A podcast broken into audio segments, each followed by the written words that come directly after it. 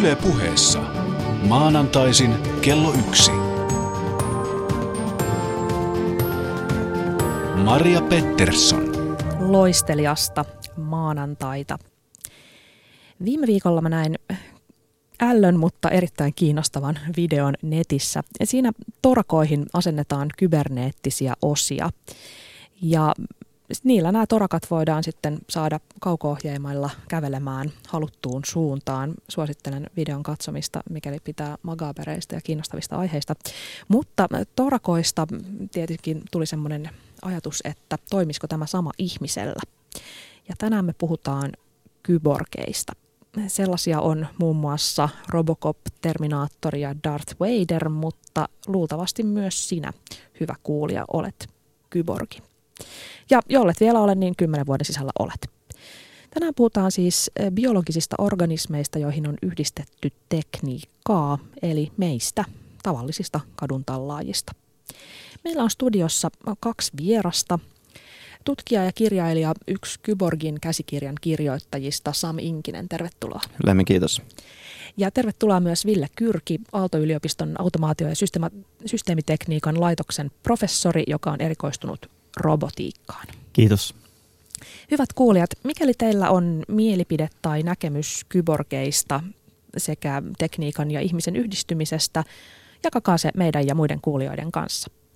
Osoitteessa yle.fi kautta puhe on shoutbox, johon me odotetaan teidän kokemuksia ja mielipiteitä ja tuntoja koskien päivän aihetta. Voitte kommentoida keskustelua tai vaikkapa esittää kysymyksiä meidän vieraille. Maria Pettersson. Ja ennen kuin aloitetaan keskustella, ää, kerrotaan kuulijoille, että sana kyborgi on yhdistelmä sanoista kyberneettinen ja organismi. Yleensä se siis tarkoittaa elävää olentoa, esimerkiksi ihmistä, johon on yhdistetty jonkinlaista tekniikkaa, vaikkapa robottikäsi. Joidenkin mielestä jopa sydämen tahdistin tai kuulolaite tekee ihmisestä kyborgin. Kertokaa Ville ja Sam, milloin ihmisestä tulee kyborgi? kyberneettinen organismi, nykyään tämä nimenomaan tämä määritelmä, jossa puhutaan olennosta tai eliöstä, jossa on orgaanisia ja keinotekoisia osia, niin se on se käytetty, mutta tämä ei ole ihan alkuperäisen mukainen siinä mielessä, että alun perin katsottiin, että kyberneettinen organismi olisi sellainen, jossa tästä tulee osa sen ä, eliön omaa tätä tasapainon, elimistön tasapainohallintaa. Eli jos mä jatkaisin ilman, että mennään ehkä, ehkä liian syville vesille ja, ja tuota, no, niin rangaistaan kuulijoita heti, heti aluksi liikaa, niin siis taas kerran tällaisessa kiinnostavassa uudissanassa kuin kyborgi, eli, eli englanniksi se on cyborg, cybernetic organism ja, ja kyborgi, kyberneettinen organismi, niin voidaan ajatella, että siinä on, on niin kuin hyvin monenlaisia painotuksia ja, ja siis mahdollisuuksia ymmärtää tämä käsite – populaarikielessä ja, ja ei vähiten niin kuin populaarikuvastossa, jos me ajatellaan vaikka tieteiselokuvia, tieteiskirjallisuutta ja tätä oman aikamme teknologiakeskustelua, niin aika useinhan kyborgi just ymmärretään tällaisena, niin kuin voi sanoa biologisen ja, ja, ja, ja niin kuin teknisen, biologian ja teknologian niin kuin hybridinä yhdistelmänä ja, ja, ja tunnettuja esimerkkejä tuossa, tuossa jo mainittiin. Nyt kuitenkin pakkaa vähän sekoittaa siis se, että meillä on monia muitakin tällaisia kyberalkuisia – avainsanoja, niin kuin vaikka kybertila, kyberavaruus, puhutaan myös niin kuin kyberkulttuurista, kybertaloudesta ja, ja, ja vaikka kyberpunk-kirjallisuusgenrestä. No menemättä siihenkään, niin, niin kaiken taustahan on, on tietysti kybernetiikka, eli, eli, eli, eli tieteen ala tai tutkimussuuntaus, joka, joka jo 40-luvun lopulla – lanseerattiin ennen kaikkea tällainen herra kuin Norbert Wiener ja hänen Cybernetics-klassikko vuodelta 1948, eli, eli toisen maailmansodan jäljiltä, jälkeen on, on, on, on, on syytä mainita.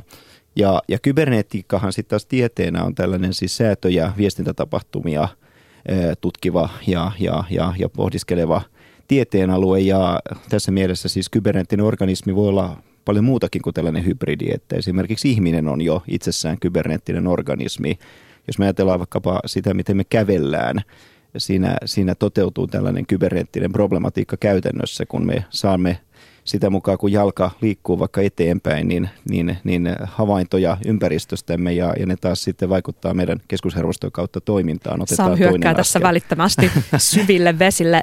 Shoutboxissa Jarski sanoo, kuvassa kaikilla on silmälasit, on kyborgeja. Niin, meistä on edustava ryhmäpotretti tuolla Ylen nettisivuilla ja totta Mm. vieköön Vai kaikilla ollaanko- on ollaanko me kybe- silmälaseja. Mietitään, Niin. että, että pitääkö tämä, olemmeko samaa mieltä. Olemmeko samaa mieltä? Olemmeko kyborgeja? Ville, olet sä kyborgi, kun sulla on silmälasit? Mä en laskisi eh, ehkä tässä tapauksessa silmälaseja. Tosi se riippuu ihan määritelmästä, eikä määritelmä ole edes kovin mielenkiintoinen, koska tässä nimenomaan joudutaan niille syville vesille. Sitä vastoin sellainen asia kuin sydämen tahdisti mun mielestä tekee ehdottomasti tämän alkuperäisenkin määritelmän mukaisesti ihmistä kyborgin, koska se on mukana osa sitä elimistön normaalitoimintaa. Milloin kyborgeista alettiin puhua ensimmäisen kerran? Sä Ville mainitsitkin No alkuperäisen. todennäköisesti ihan ensimmäinen termin käyttö tulee jostain jo aiemmin, mutta oikeasti vuonna 60 pari amerikkalaista herraa kirjoitti tällaisen äm, avaruustutkimuksen lehteen tämmöisen artikkeli, jossa ne mietti, että kun ihminen lähetään avaruuteen, niin miten se saadaan pärjäämään siellä painottomassa tilassa ja kestämään pitkiä aikoja ja miten ihmi, ihmistä, pystytäänkö me tekemään ihmiselle jotain ja tässä vaiheessahan jo esimerkiksi narkoosi niin kuin leikkaustilanteessa ja tämän tyyppistä tunnettiin jo aika hyvin ja oli ajatus se, että voidaanko muuttaa sitä ihmisen käyttäytymistä, sitä elimistön tasapainoa sellaiseksi, että se pärjää paremmin siellä avaruudessa. Ehkä tässä voisi vaikka kuulijoille palauttaa mieleen Stanley Kubrickin klassikkoelokuvan, eli, eli avaruusseikkailun. Ja, ja siellähän tietysti paha, paha tietokone Halla ottaa sitten niin kuin ohjakset itselleen ja, ja aiheuttaa niin kuin ikäviä yllätyksiä miehistölle. Mutta tämä mainittu elokuva 60-luvun lopulta, niin sehän monellakin tavalla niin kuin aika, aika hienolla tavalla esittää tällaisen avaruusmatkailuvision ja, ja, ja, ja myös siellä on paljon tällaista niin kuin voi sanoa teknologiseen arkeen liittyvää hyvin visionääristä välineistöä. Mä väittäisin, että esimerkiksi nykymuotoinen tabletti, siis tämä tällainen tuota, kosketusnäyttöön perustuva taulutietokone tai miten sitä haluamme suomeksi kutsuakaan, niin, niin se oikeastaan ensimmäisen kerran esitetään populaariyleisölle tässä Kubrickin elokuvassa. Niin kun puhutaan kyborgeista, aika monelle varmaan tulee ekana mieleen erilaiset skifikirjat ja leffat. Millaisia kuuluisia kyborgi-esimerkkejä kulttuurissa on, Sam, esimerkiksi? No niitä on to, to, tosi paljon tietysti, että juuri niin kuin robokapit, robo, robopoliisit ja, ja, ja terminaattorit ja esimerkiksi tähtien sodan kuvasto on, on, on varmasti ne, jotka tulee ensimmäisenä mieleen. Tony Stark, Iron mm. Man. Mutta toisaalta sitten, jos mietitään niin kuin tätä omaa aikaa mennyt suurheilu, niin kuin tiedämme, siis, siis tällaiset korvaavat proteesit, jotka sitten saattaa jopa, jopa parhaimmillaan niin kuin, ikään kuin suoritusvoimassaan ylittää tämän niin kuin meidän biologisen äh, perusruumiin, jos näin voi sanoa, sanoa kyvykkyydet. Äh, Oscar Pistorius-nimi nyt tässä varmaan tulee, tulee ensimmäisenä mieleen, niin, niin, niin tässä mielessä kyllä tämä kyborgikuvasto, niin se on tullut aika vahvasti arkeen ja ja voidaan ehkä sanoa näin, että meillä on, meillä on niin kuin monenlaista kyborgikeskustelua. Yksi liittyy juuri tähän niin kuin ihmisen ja koneen kohtaamiseen ikään kuin ihon alla. Toinen sitten, niin kuin, niin kuin, ehkä, ehkä, ehkä tuossa vähän ongelmallisempi kysymys on se, että onko ihminen, joka käyttää vaikka, vaikka älypuhelinta tai, tai, tai lyijykynää tai silmälaseja, niin, niin, niin onko sen enää sitten kyborgi vai onko nämä pikemminkin tällaisia laajentumia. Et muun muassa Marshall McLuhan, joka oli 60-luvulla hyvin keskeinen mediaajattelija ja, ja niin ikään tällainen tulevaisuussuuntautunut pohdiskelija, niin, niin hän käytti tällaista sanaa kuin extension, laajentuma, puhuessaan niin kuin median ja teknologian tulevaisuudesta ja, ja toki jo, jo siitä ajasta, että on monenlaista kyborgikeskustelua. Sitten on ihan oma, oma niin kuin voi sanoa, maailmassa on, on esimerkiksi feministinen kyborgipuhe. Ja Ta- siihen päästäänkin ja siihen me ehkä varmaan. tänään mennä, mutta niin kuin, et, et tämä on hyvä pitää myöhemmin. mielessä. Että näissä on, ei ole niin kuin yhtä, yhtä kiveä hakattua totuutta tietenkään tässä asiassa, vai mitä Ville? No tietysti tiedemiehenä niin täytyy löytää se yksi totuus. Ja silloin mä mielellään pysyn siellä alkuperäisissä määritelmissä, jolloin saadaan vähän selkeyttä, koska esimerkiksi se nostit tuossa esille sen tyyppisen kuin Terminaattorin. Ja Terminaattorissa ei mu- muistaakseni ole ihmisosaa, joka sitten, mikäli oikein muistan, niin tota, silloin tämä määritelmä, jossa meillä on orgaaninen osuus, niin tästä, tästä puuttuu, että et, et, ehkä on helpompaa pysyä siinä määritelmässä, jossa meillä on selkeästi orgaaninen ja keinotekoinen tai teknologinen osa, ja sille, että ne on kiinteästi liittyy toisiinsa. Et erityisesti silloin, kun meillä on kyse, kysymyksessä joku tällainen väliaikainen, niin väliaikainen liittymä, kuten matkapuhelin on toistaiseksi, vaikka toisilla ihmisillä on aika kiinteästi osa sitä kroppaakin tuntuu jo olevan, ja sormet on jo oppinut niin näppärämmäksi matkapuhelimen käyttöön kuin moneen muuhun työhön. Siitä huolimatta se on kumminkin väliaikainen eikä kiinteä osa sitä kroppaa, niin ehkä meidän on helpompi pysyä näissä kiinteissä Niin liseissä. täällä itse asiassa Shoutboxissa Teppo Skeppo kysyykin, onko ihminen plus kännykkä kyborgi? Kovan, kovin ovat kiinteästi yhteydessä. No voisiko ajatella, että, että, meillä, että se onkin, vaikkei se ole kiinteä, niin se kuitenkin on lisämuisti. Että kännykän puhelinmuisti, eihän kukaan muista enää numeroita ulkoa, vaan on pysyvästi siirtänyt tämän tiedon ja tämän muistin itsensä kroppansa ulkopuolelle tähän kyseiseen välineeseen. Ehkä tässä on mielekästä niin kuin laajemminkin pohtia juuri ihmisen ja koneen tai ihmisen ja teknologian välistä suhdetta. Että, että mehän eletään ainakin näin läntisessä maailmassa ja, ja, ja, ja Suomen maassa vuonna 2013 niin kuin vääjäämättä hyvin, hyvin niin kuin teknisessä ympäristössä. Meillä on paljon kaikenlaista arkeemme yleistynyttä apuvälinettä, tarpeellista ja tarpeetonta. Että voisi sanoa vähän niin kuin, että koneet ja laitteet ovat kohtalomme eräässä mielessä. Vähän niin kuin tuo Morpheus-niminen henkilö Matrix-elokuvassa totesi, että koneet ovat kohtalomme. Ja, ja tota, nythän suomen kieli on myös tällainen uudissana myös kuin, kuin ubiikki yleistynyt, eli, eli, eli puhutaan ubiikkiteknologioista ja ubiikkimediasta, taustalla englanninkielisenä ubiquitous, eli, eli kaikkialla läsnä oleva. Jos mietitään juuri tällaista älypuhelimien ja tablettien ja antureiden ympäröimää, sensorien ympäröimää arkeamme, ajatellaan vaikka, vaikka nykyaikaisen auton, auton niin kuin, tätä niin kuin tavallaan välineistöä navigaattoreineen ja muineen ja, ja ylipäätään niitä käyttöliittymiä, mitkä, mitkä meidät, meidät ympäröi, niin, niin, niin ehkä just mielekästä niin kuin tämän kyborgin näkökulman lisäksi niin tavallaan ymmärtää, että tämä tällainen ihmisen ja teknologisen ympäristön välinen vuorovaikutus, niin se on hyvin, hyvin niin kuin intensiivinen tänä päivänä. Ehkä jopa liian intensiivinen, että tätähän voidaan myös, myös arvioida ja arvostella ja, ja sitä kritiikkiä, että, että, että jossain mielessä tällainen ubikki ajattelu, ubikki-yhteiskunta voi viedä meitä niin kuin myös vääränlaiseen, niin kuin, paitsi valvonnan, valvonnan yhteiskuntaan ja arkeen, niin ikään kuin liian tekniseen maisemaan, mutta kiinnostaisi kuulla kollegalta Villeltä mielipide. Miten tällainen... Tähän mä sanoisin, että teknologia on siitä asti, kun luolissa alettiin käyttää nuijaa ja tehdä tulta, niin teknologia on ollut osa ihmiskuntaa ja se on osa sivilisaatiota. Mun mielestä siinä mielessä on va- vaara, vaarallista erottaa ja tuntea, että teknologia on joku uusi asia, joka uhkaa meitä sen takia, että se on jotenkin uutta. Ja, ja tästä tosiaan ehkä jatkaa, että aika useinhan jostain syystä esimerkiksi humanistit asettaa niin kuin tekniikan tai teknologian ja, ja, ja ihmisen niin kuin vastatusten. Ja se on niin kuin siinä mielessä aika hullunkorista, että kuitenkin tekniikkahan on ihmisen luomaa. Ja, Höpön, ja, pöpön. Täällä ja, humanisti nyt kyllä sanoo olevansa eri mieltä. teknologia-fani. Mutta keskustellaan seuraavaksi Sam Inkisen ja Ville Kur, Kurkin, ei Kur, miten sä, Kyrkin, Kyrki, ky, miten sä taivut? Kyrjen. Kyrjen kanssa siitä, että millaisia kyborgeja on nykyään olemassa. Maria Pettersson. Yle Puhe. Readingin yliopiston kybernetiikan professori Kevin Warwick kutsuu itseään maailman ensimmäiseksi kyborgiksi. Hänestä tuli maailman ensimmäinen kyborgi viime vuosituhannen lopussa, kun hän antoi ensimmäisenä ihmisenä maailmassa asentaa ihonsa alle tämmöisen RFID-tunnisteen. Laite lähetti tietyllä radiotaajuudella signaalia, jonka avulla laboratorion tietokonejärjestelmä havaitsi hänet, ovi avautui, tietokone toivotti hänet tervetulleeksi, valot syttyi ja sammui sitä mukaan, kun hän käveli siellä labrassa. Ja kyborgiprofessori on sitten esimerkiksi kokeillut, että miltä tuntuu olla lepakko. Hän kantoi laitetta, joka lähettää ultraääntä ja ottaa vastaan ympäristön palauttamat kaikusignaalit, toimittaa ne elektrodin välityksellä suoraan tutkijan aivoihin. Ensin piti opetella tunnistamaan impulssi, mutta vähitellen tutkijan aivot alkoi tulkita tätä saamaansa viestiä, jotenkin etsiä selitystä sille, että mitä nämä impulssit, joita sinne syötetään, tarkoittaa. Ja kuulemma muutamassa viikossa aivot tottu tästä signaalista lukemaan, että miten kaukana jotkut esineet ovat näitä tuntemuksia on Warwickin mukaan aivan mahdotonta tarkasti kuvailla, mutta, mutta jotenkin aivoihin tulevan kutituksen perusteella oppii ymmärtämään, että missä on esteitä.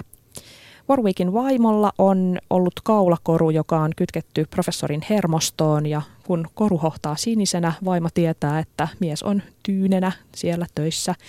Ja kun koru alkaa sitten taas hehkua punaisena, niin mies on syystä tai toisesta, missä ja mitä tekemässä ei tiedetä, mutta kuitenkin kiihdyksissään. Ville, sä oot tavannut Warwickin, maailman ensimmäisen kyborgin. Millainen tyyppi hän on?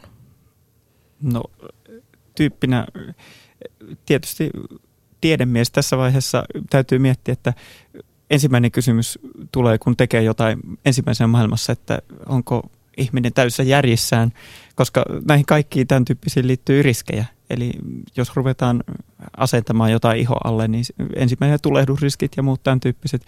Mutta toisaalta tämähän on se tapa, jolla eh, tekniikka kehittyy ja lääketiedekin on perinteisesti kehittynyt sillä, että lääkärit kokeilee ensin itsellään lääkkeitä.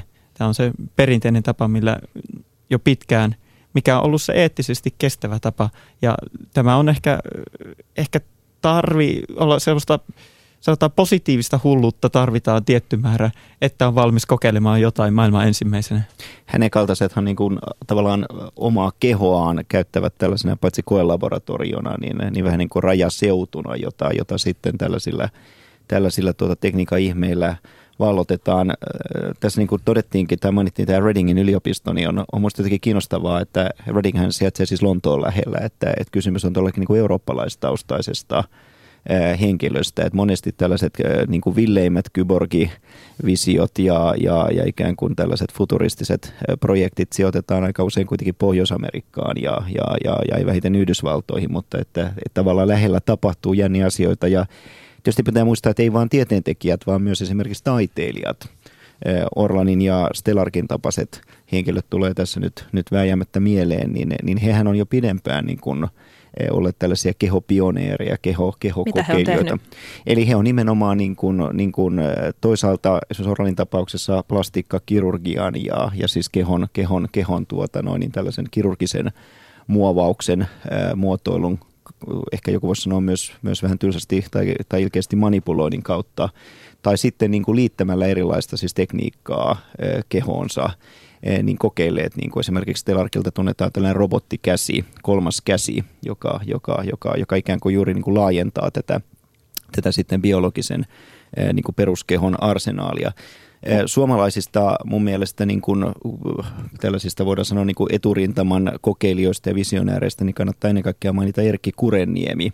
Ja nyt, nyt ehkä on, on, on syytä todetakin, että Kiasmassahan vastikään viime viikolla avattiin, avattiin uusi hyvin mielenkiintoinen näyttely, jossa, jossa Erkki Kurenniemen eh, tuotantoa, ajattelua, kokeiluja esitellään, esitellään hyvin laveasti ja ja, ja siellä tuota Kiesman seinällä on myös aika hauska kiteytys häneltä jo vuodelta 1982. En tiedä, oliko Maria edes syntynyt vielä en silloin. Ollut. No niin, mahtavaa. Joka tapauksessa silloin Kureniemi on todennut, että minulla on ollut henkilökohtainen tietokone suluissa kotimikro 20 kuukautta. Tänä aikana kone on tullut osaksi minua suluissa tai minä sitä. Eli, eli hyvä muistaa taas, että asioillahan on niin kuin historiaa ja, ja niin kuin tässä tuota Ville osuvasti totesi, niin tämän niin kuin kyborgin ajatuksen historia nyt ainakin sinne 60-luvun alkuun voidaan sijoittaa ja avaruustutkimukseen.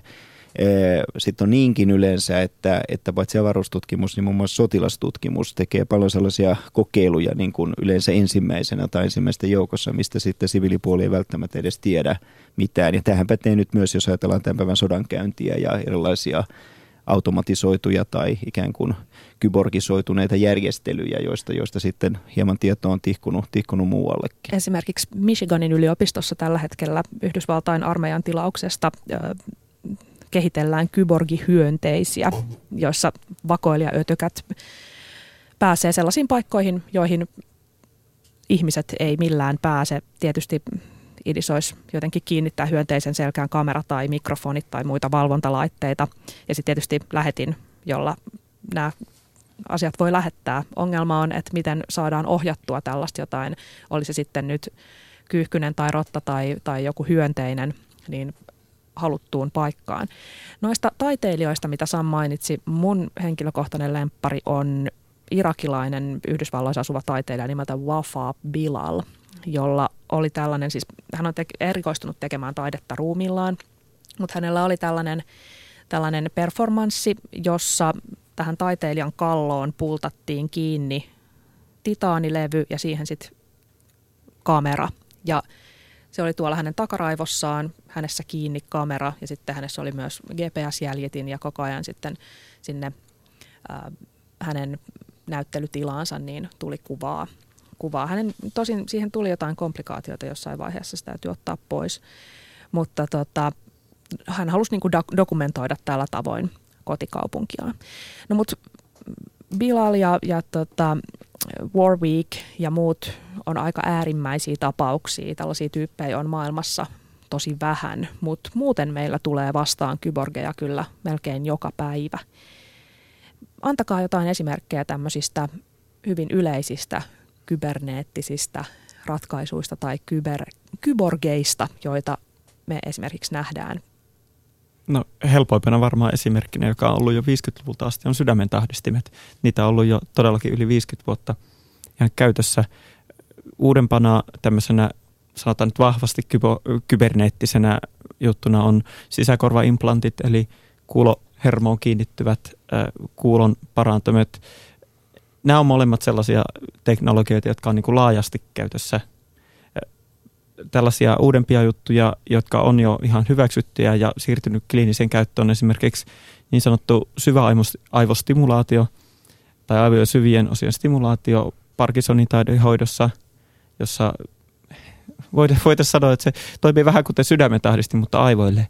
Se sydämen tahdisti yrittää niitä ylimääräisiä värinöitä sieltä poistaa ja tämä, tämä syväaivostimulaatio tekee samaa aivoissa – sitten, sitten tietysti tällaiset ulkoiset, se, että onko nämä kyborgi, kyborgia, jos käytetään esimerkiksi Googlen laseja, jotka kerää koko ajan tietoa siitä, mitä ihminen itse näkee, ja niitä, niitä voidaan käyttää myös ö, tällaisena käyttöliittymänä vaikka nyt sitten matkapuhelimeen tai muuhun – niin onko se kyborgia mitä samoin?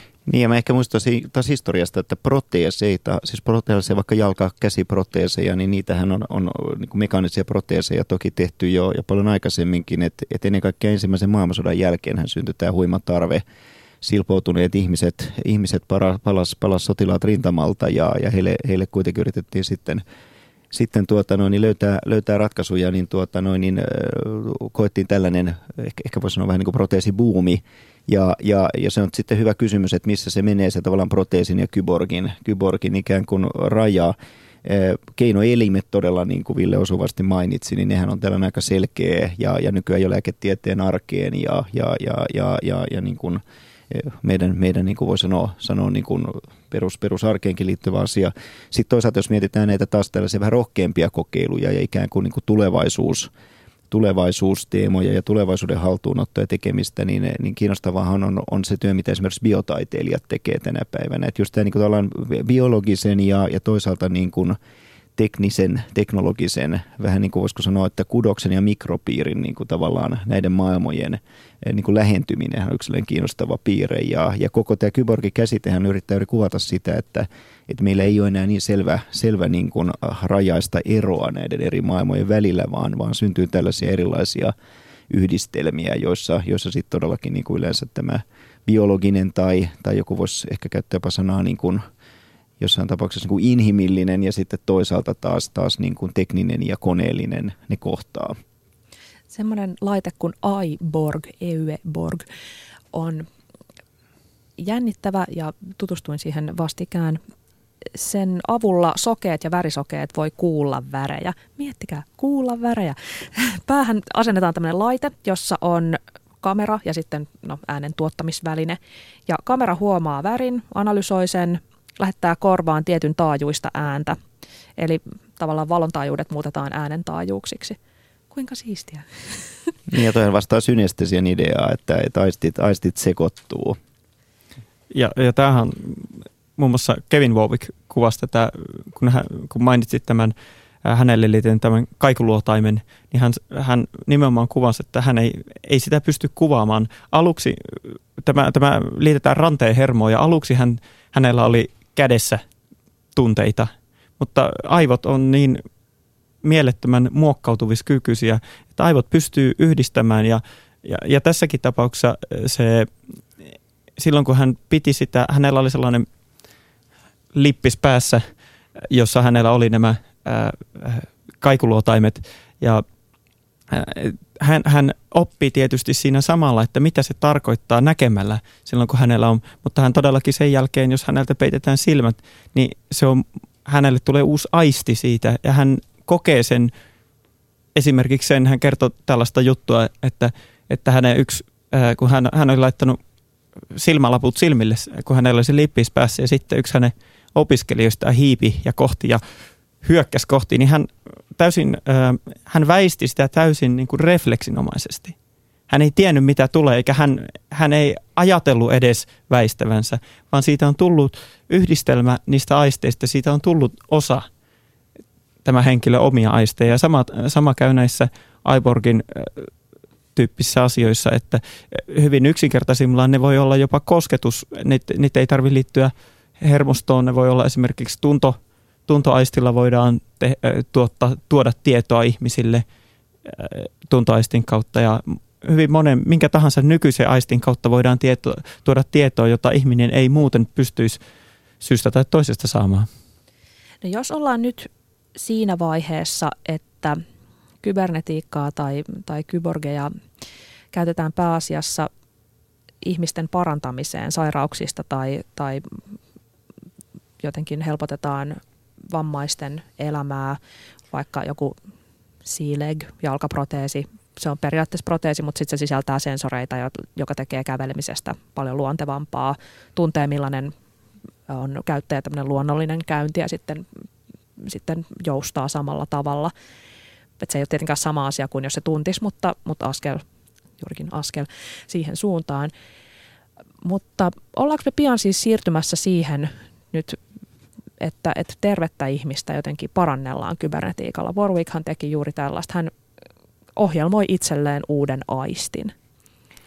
Niin kai se on aika luonnollinen pyrkimys, että joka, joka yhdistää niin kuin, tavallaan lääketieteen ja, ja teknisten tieteiden, insinööritieteiden niin kuin, päämääriä, että et, et, et pyritään, pyritään tällaisilla juuri keinoelimillä ja muilla järjestelyillä niin, niin toisaalta niin kuin paikkaamaan, paikkaamaan puutteita – mutta sitten tässä aika nopeasti tulee juuri se kysymys, että jos me opitaan niin kuin ihmistä tavallaan parantamaan, boostaamaan, jalostamaan, mitä termiä nyt sitä halukaan tai ilmaisua käyttää, niin, niin, niin tuleeko siinä sitten ikään kuin esimerkiksi eettisiä ongelmia tai, tai ylipäätään niin kuin, mihin se raja laitetaan. Eli, Eli jos nyt vaikkapa proteeseja mietitään, niin proteesinhan sitten suorituskyky voi olla paljon oikeastaan niin kuin parempi ja tehokkaampi kuin vaikka ihmisen normaalin syntymässä saadun käden.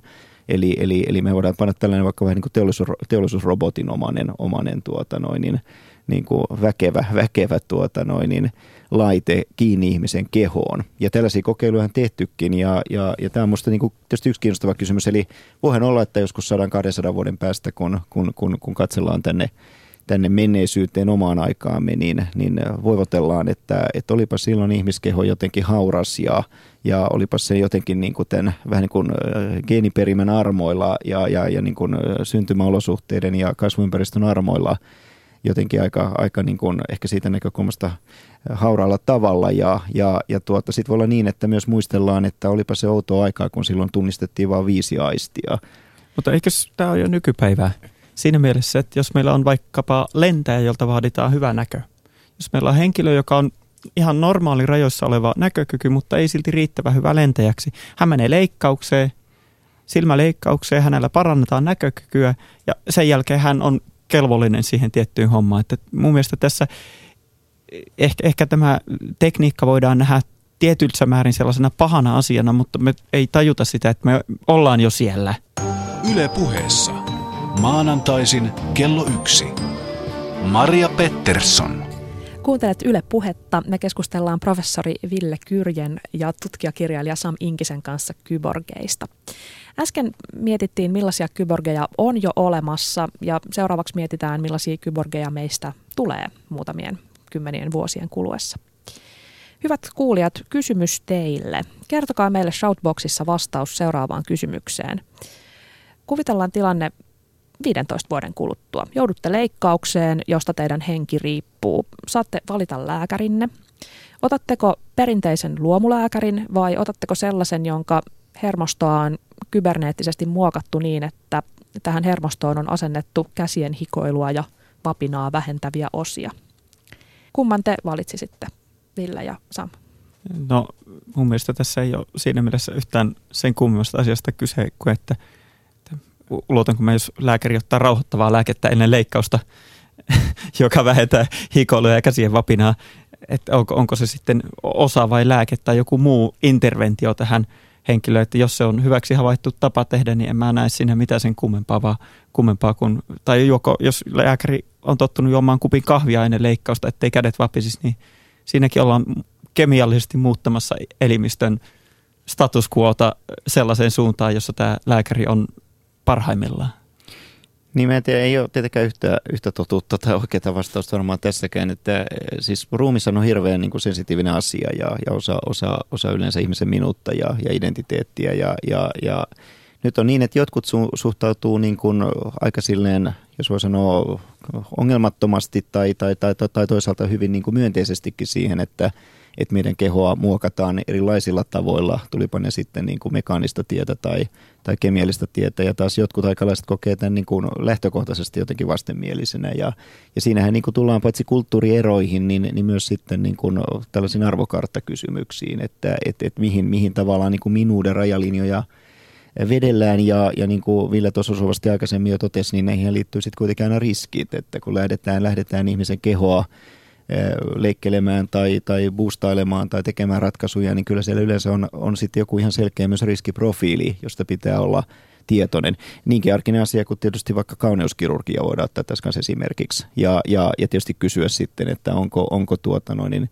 kauneuskirurgisen operaation läpikäyneet ihmisetkin jonkinlaisia kyborgeja. Että tässä nyt on sitten sit sitä niin kuin tavallaan hiusten halkomista, jos, jos, jos sille tielle, tielle lähdetään en, enemmänkin. Mutta että selvää on se, että et, et eihän meidän niin kuin kehomme täällä läntisessä arjessa, ajatellaan nyt vaikkapa ihan, ihan niin kuin hammaslääkärillä käyntiä ja ja, ja vaikka just jotain niin kuin hammasimplantityyppisiä ratkaisuja tai sitten, sitten muita tapoja, joilla me niin kuin kehoamme muokkaamme sekä tätä niin kuin ilmiasua että sitten suorastaan tuonne, tuonne niin kuin ihon alle, alle niin kuin ulottuvia ratkaisuja, niin ainakaan ihmisruumissa ei ole samalla tavalla enää itsestäänselvästi niin kuin pyhä tai autenttinen tai koskematon kuin se on ehkä ollut joskus muulon. Mutta jos mä saisin ottaa tähän ja haastaa kollega Villen dialogiin, niin vähän toisenlaisen näkökulman – nyt me on puhuttu aika paljon siitä, miten niin kuin ihmiskehoa tai biologista ruumista tekniikalla tai kojeilla, apparaateilla niin kuin boostataan tai muokataan, mutta, mutta sitten toinen kiinnostava tulokulmahan on se, ja kun tiedän, että Ville olet robotiikkatutkija, että, että, että missä määrin lähivuosikymmeninä kone robotti tai vastaava, vastaava tuota, järjestely rupeaa saamaan ihmismäisiä piirteitä, eli, eli, eli tällainen ikään kuin tekoälynäkökulma ja, ja, ja, ja, ja, ja tämä ikään kuin kyborgin näkökulma sieltä ikään kuin, niin kuin koneellisen maailman kautta tarkasteltuna, niin miltä tämä näin niin kuin, eh, hard science-tyyppisesti, eli unohdetaan nyt villit visiot ja, ja niin kuin skifi, skifi, skifi-tarina, niin miltä tämä niin kuin näyttää Aalto-yliopiston professorin silmin tämä maailma? No, tältä tietysti tällä hetkellä robotiikka elää aika semmoista nopeata kasvukautta ja kehityskautta, mutta se, että me oltaisiin nyt siinä tilanteessa, että sanotaan, että robotit muistuttaisi ihmistä, totta kai me voidaan tällä hetkellä rakentaa vahanukka, joka muistuttaa ihmistä, mutta ei, se, ei sitä koeta uhkana ihmiselle eikä sitä koeta ihmisen, ihmisenä siinä mielessä. Sitä vastoin sitten taas, ja ää, kun, kun mielletään, että kyseessä on robotti, joka pystyy tekemään yhtään mitään, niin mä näkisin kumminkin, että robo, robotit vielä aika monta kymmentä vuotta tulevaisuuteen pitää ymmärtää koneina. Robotit on koneita ja se, että koneet ja ihmiset lähentyy toisiaan kyllä esimerkiksi proteeseilla. Monet niistä teknologioista on sellaisia, joita voidaan, se sama proteesi voi olla ihmiskäsi tai se ihmisellä käytössä tai se voi olla robotin käsi. Ja se, mutta se, että mikä ää, sitten tekee robotista ihmisen tai mikä tekee ihmisen, niin tähän mun mielestä Asimov on aika hyvän vastauksen antanut. Ää, tällainen, mitähän tämä suomennos olisi jotain 200-vuotias mies, siihen suuntaan varmaan vapaana, vapaana suomennoksen Bicentennial Man novelli, ja joka on 40-luvulla muistaakseni kirjoitettu, nyt en mene vannomaan, Sam varmaan muistaa paremmin, niin siinä todetaan, se kertoo robotista, joka halusi olla ihminen. Ja se robotille korvattiin elin kerrallaan osia sellaisilla proteiseilla, samoilla proteiseilla, joita käytettiin ihmisille. Ja lopulta robotti oli käytännössä, kaikki robotin osat oli korvattu sellaisilla samoilla proteiseilla kuin oli myös ihmisillä käytössä. Ja sitten kysymys oli, että mikä esti, että se robotti ei voisi, mikä oli se viimeinen askel ihmisyyteen. Ja tämä Nobelin lopputulema on, että ainoa mikä robotilta puuttuu on kuolevaisuus. Kuolevaisuus on se, jota me ainakin vielä nykypäivänä ja mä uskon, että meidän eliaikanamme, niin se on se, joka jossain määrin Asimovta osuudessa oikein. Että se on se yksi askel, jota me ei koe, koeta, että meillä on äärällisen mittainen elämä, joka vaikuttaa siihen, miten me toimitaan täällä. Ja tästä on tietysti pakko jatkaa, että sitten taas niin kuin 20 Ridley Scottin elokuvaklassikko Blade Runnerhan niin kuin ikään kuin, ikään kuin sitten taas ottaa juuri, juuri tämän äh, kaiken katoavaisuuden ja, ja elämän, elämän siis tuota noin, niin, rajallisuuden ja, ja, ja kuolemateeman. Eli, eli, eli, eli hyvin paljon on siis tässä, voidaan sanoa 1900-luvun nimenomaan jäl, varsinkin jälkipuoliskokuvastossa ja, ja, ja populaarikulttuurissa niin työstetty tätä kysymystä, että ihminen ja kone ja, ja, ja mikä on ikuista ja, ja, ja, ja mikä ei. Jos tullaan oma arkeemme, niin, niin tällainen aikamoinen, ainakin mä koen niin kuin, jonkinlainen niin kuin, tuota, tuota, tärkeä kynnys ylitettiin, kun, kun, kun robotit rupes tuossa ei niin kauan sitten ikään kuin he oppivat kävelemään. Siis tämä kävelevän robotin haastehan on ollut aikamoinen ja, ja, ja muun muassa tuolla ää, Japanin Aitsin Expossa oli maailmannäyttelyssä vuonna 2005, niin siellähän robotiikka oli yksi keskeinen teema ja, ja nimenomaan nämä kävelevät robotit, eli, eli, eli asimot ja vastaavat oli, oli, oli näyttävästi esillä. Sanotaan senkin takia, että, että nythän tuota, ihan tuota pikkailikuun lopussa vietetään tätä Euroopan robottiviikkoa ja, ja Suomi on nyt ensimmäistä kertaa mukana, näin olen ymmärtänyt, robottiviikolla, eli, eli myöskin täällä, täällä tuota, omassa, omassa kotimaassamme tulee, tulee loppukuusta varmaan aika paljonkin olemaan tällaista robottiaiheista, paitsi keskustelua, niin erilaista tapahtumaa. E, tässäkin kuitenkin pitäisi taas muistaa niin katsoa myös peruutuspeiliin, eli, eli tämä robotti, sanahan tulee, tulee itse asiassa Karel Čapekilta, eli, eli, eli tsekkikirjailijalta, joka, joka sitten jo 20-luvulla loi, loi uudissanan ja sehän tulee sieltä niin kuin, äh, tsekin robotta-sanasta, joka tarkoittaa tällaista, niin kuin, tai viittaa niin kuin pakkotyöhön ja, ja, ja vähän niin kuin orjaan. Että tämäkin on hyvä pitää mielessä, että niin kuin robottisana noin, noin alun perin syltytehtaalle ei ole ollut välttämättä mikään hirveän myönteinen. Yle Puhe.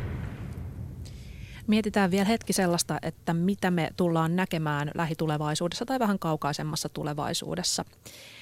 No nyt meillä on runsaasti Suomessakin varmaan suurin osa kotieläimistä tai ainakin koirista on sellaisia, joiden ihon alle on asennettu mikrosiru. Tekeekö tämä koirasta kyborgin, Ville? No nyt mä joudun olemaan tylsä ja toteamaan, että mun mielestä se ei ole kovin mielenkiintoinen kysymys. että tota, voidaan todeta, että koira on kyborgi, mutta mitä sitten? No ehkä sitä sitten, että, että maailmalla on nykyään melko yleisessä käytössä myös, myös mikrosiruja, jotka voi asentaa ihmiseen. Niitä ei ole asennettu ihan hirveästi vielä, mutta se on, kaikki tekniikka on mahdollista. Ö, on olemassa sellaisia, johon tarkeen tallentuu tietoja henkilön terveydentilasta, lääkärikäynneistä. Ja sitten seuraava asia, mitä odotetaan, on, on saadaanko me luottokortit ihon alle. Mitä luulet, koska? Voidaan heilauttaa kättä kassalla ja, ja sitten maksu hoituu. Teknisiä ongelmia tässä ei mun käsitteekseni isommin ole, että siinä on tietyt kohtuullisen hyvin hallussa olevat riskit siinä, että asennetaan erityisesti ihon alle, että suuri ongelma on se, että jos jotain pitää kulkea ihon läpi, että sieltä on joku piuha, joka pitää saada ulos, niin se on se ongelma, joka aiheuttaa ne tulehdusriskit. Mutta jos voidaan asentaa suoraan ihon alle, niin Mulla on yhdeksän ruuvia nilkassa ja siellä ne hyvin pysyy. Ei ne sieltä halua sen kummemmin ulos tulla. Että, et siinä mielessä ihan yhtä hyvin kuin se voi olla kännykällä maksettu, niin totta kai se voi olla kämmenselässä se sama mikrosiru.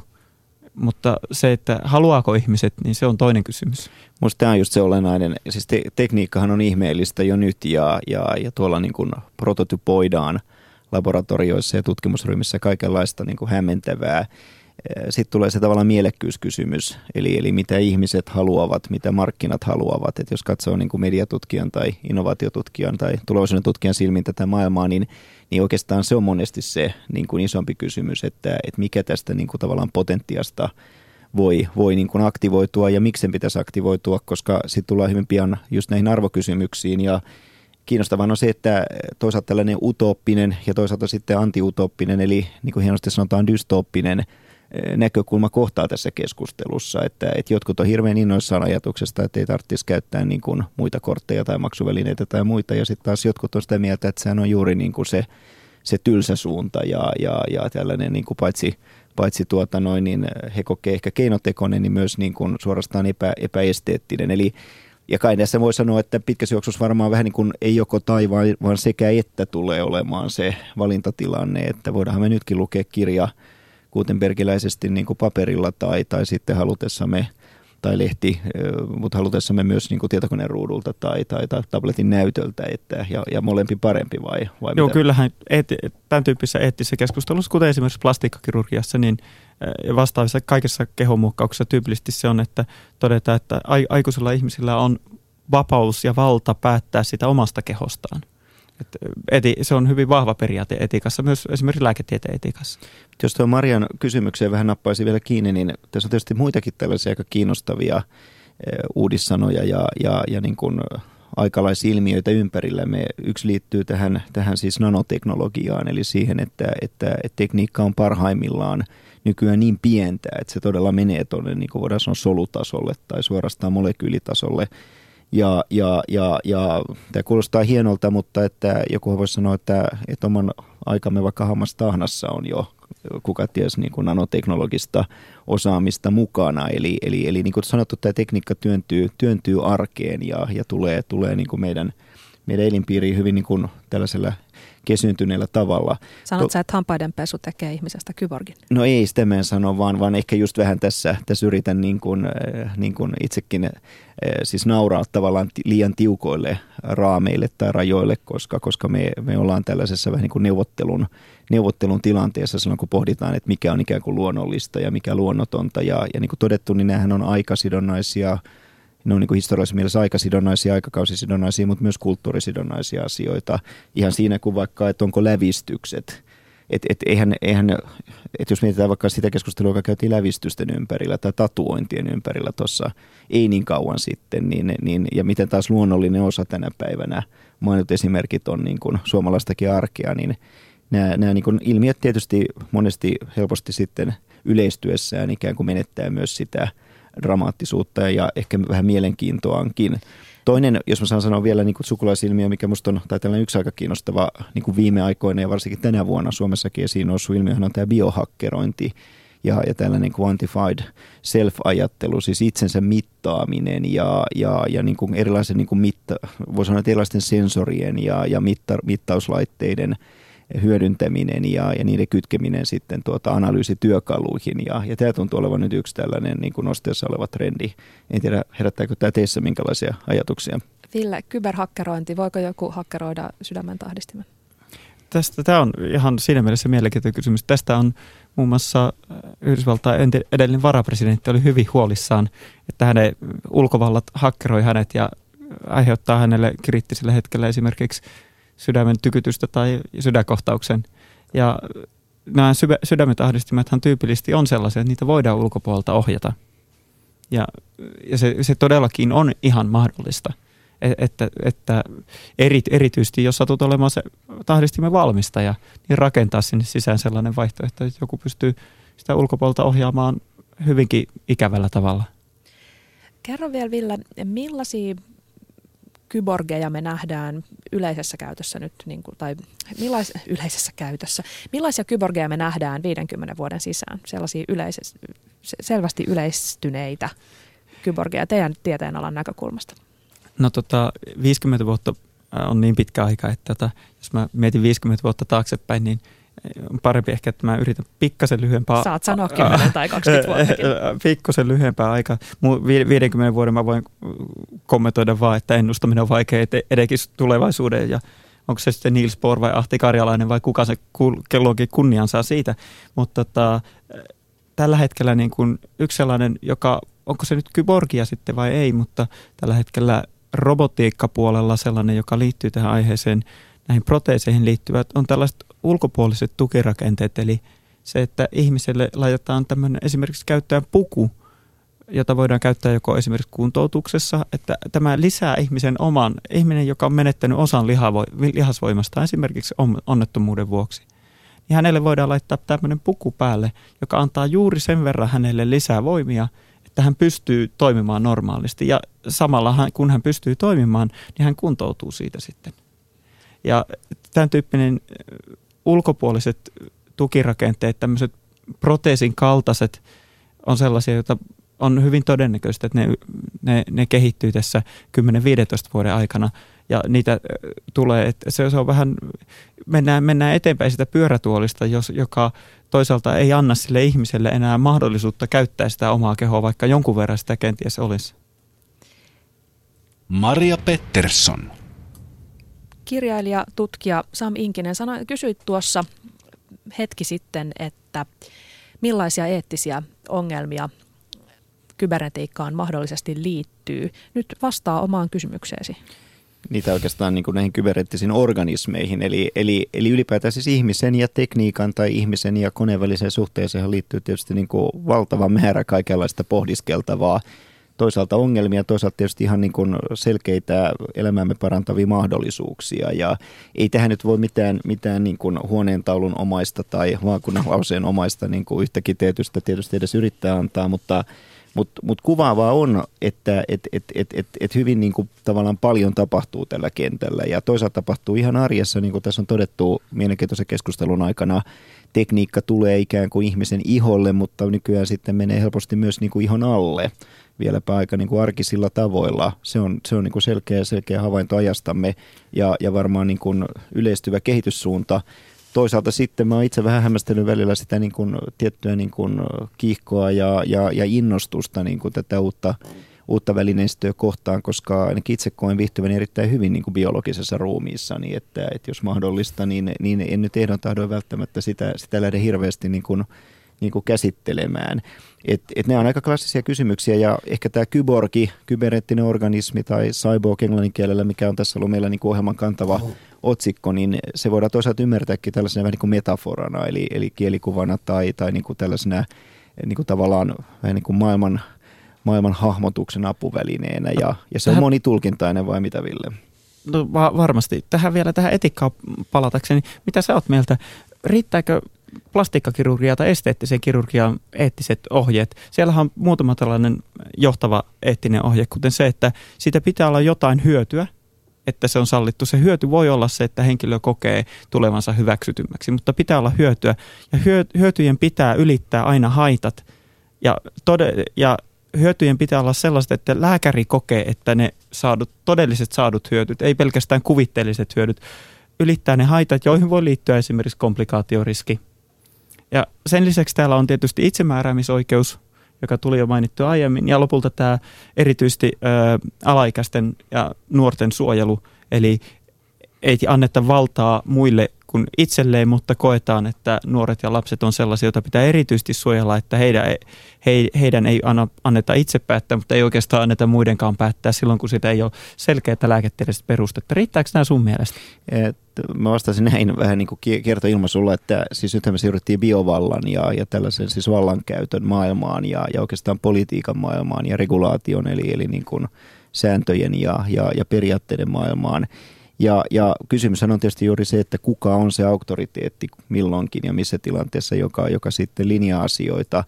Mä kysyisin Marian mielipiteen tästä, koska, koska me ollaan tässä oltu ehkä, ehkä vähän liikaakin äänessä. Hyvä vaan, hyvä vaan. Teitä ihmistä haluaa kuulla, eikä minua. Mm. Mun mielestä siis No vaurioituneen ihmiskehon korjaaminen robottitekniikalla on varmaan kaikkien ymmärrettävissä, mutta entä jos tulevaisuudessa siis joku haluukin korvata jotenkin täysin toimivan täysin ongelmattoman kätensä robottikädellä, että onko siinä mitään ihmeellistä.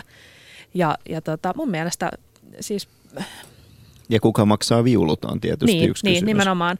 No kuka maksaa viulut, se on varmaan sama, tai siihen vastaisin, että samalla tavalla kuin esteettisessä kirurgiassa, että sikäli mikäli kyseessä on vaikka onnettomuus, niin se kuuluisi yleisen terveydenhuollon piiriin ja sitten jos on oma halu ja hinku saada robottikäsi täysin terveen käden tilalle, niin, niin tuota, siitä vaan, kunhan maksat itse. Sitten tullaan tähän samaan kuin esteettisessä kirurgiassa tämä kysymykset, että entä jos jokin menee vikaan, entä jos robottikäsi alkaa hylkiä ruumista tai siis ruumis alkaa hylkiä robottikättä, niin, niin onko se sitten, kuka maksaa viulut siitä.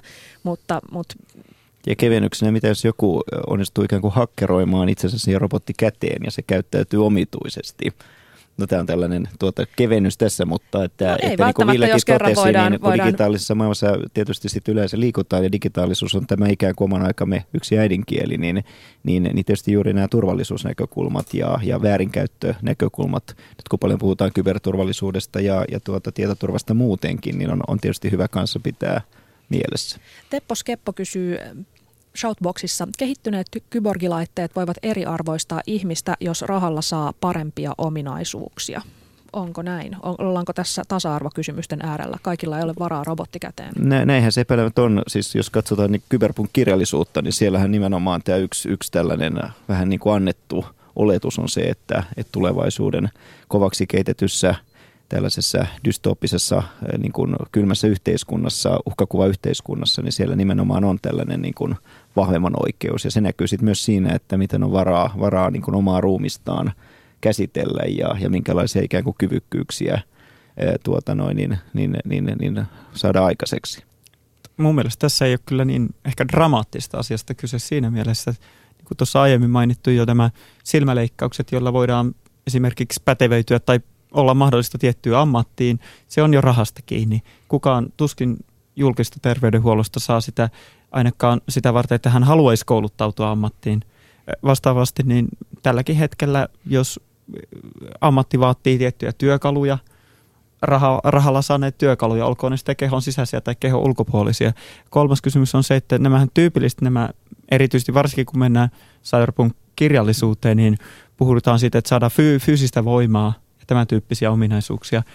Mä näen, että tulevaisuuden yhteiskunta ei ole sellainen, että se fyysinen voima tulee olemaan siellä se ole, olennainen ää, ominaisuus ihmisillä, jolla siellä pärjätään ehkä parhaiten. Tässä on pakko, pakko taas ehkä vähän kevennyksenä niin ottaa aikakone ja, ja mennä tuonne omaan lapsuuteen. Silloin äh, muistan hämärästi tällainen elokuvasarja kuin kuuden miljoonan dollarin mies oli, oli Suomessakin tuota nähtävissä, äh, sanoisinko mustavalko-telkkarien aikaan tai, tai melkein. Ja, ja tuota, se, sehän on tietysti yksi esimerkki kanssa kyborgikuvastosta, eli, eli ja, ja niin kuin nimeä myöten kertoo juuri siitä, että, että nimenomaan rahallahan tällainen niin kuin, niin kuin ihmiskehon boostaaminen ja, ja suorastaan sitten niin kuin ylivoimaiset epäinhimilliset tai, tai yliinhimilliset niin kuin ominaisuudet on, on, on saatu siis aikaiseksi. Ville, puhuit työkaluista. Ihminen on melkein koko olemassaolonsa ajan käyttänyt työkaluja. Oletko sitä mieltä, että että ihmisen kehoon asennettava työkalu ei mitenkään eroa kädessä pidettävästä työkalusta? No, totta kai siinä on fyysisiä eroja ihan, ihan jo määritelmänsä mukaisesti, mutta sellaisia merkittäviä eroja, jos, jos me nyt mietitään sellaisia työkaluja, joita ihmiset käyttää lähes koko ajan, olkoon ne vaikka silmälasit, jos katsotaan nyt työkaluina, niin mä olisin aika onneton ihminen ilman näitä nykyisiä silmälaseja tässä nykypäivän yhteiskunnassa. No mitä sitten kyborgiaktivisti Neil Harbisson, joka muun muassa käyttää tämmöistä iBorg-laitetta, niin hän on sitä mieltä, että kybernetiikka tekee meistä inhimillisempiä, ei vähemmän inhimillisiä. Hän sanoi, että, että teknologia on ihmisen kehittämää. Jos muokkaamme kehoamme ihmisen kehittämillä asioilla, meistä tulee inhimillisempiä, enemmän ihmisiä. Onko näin?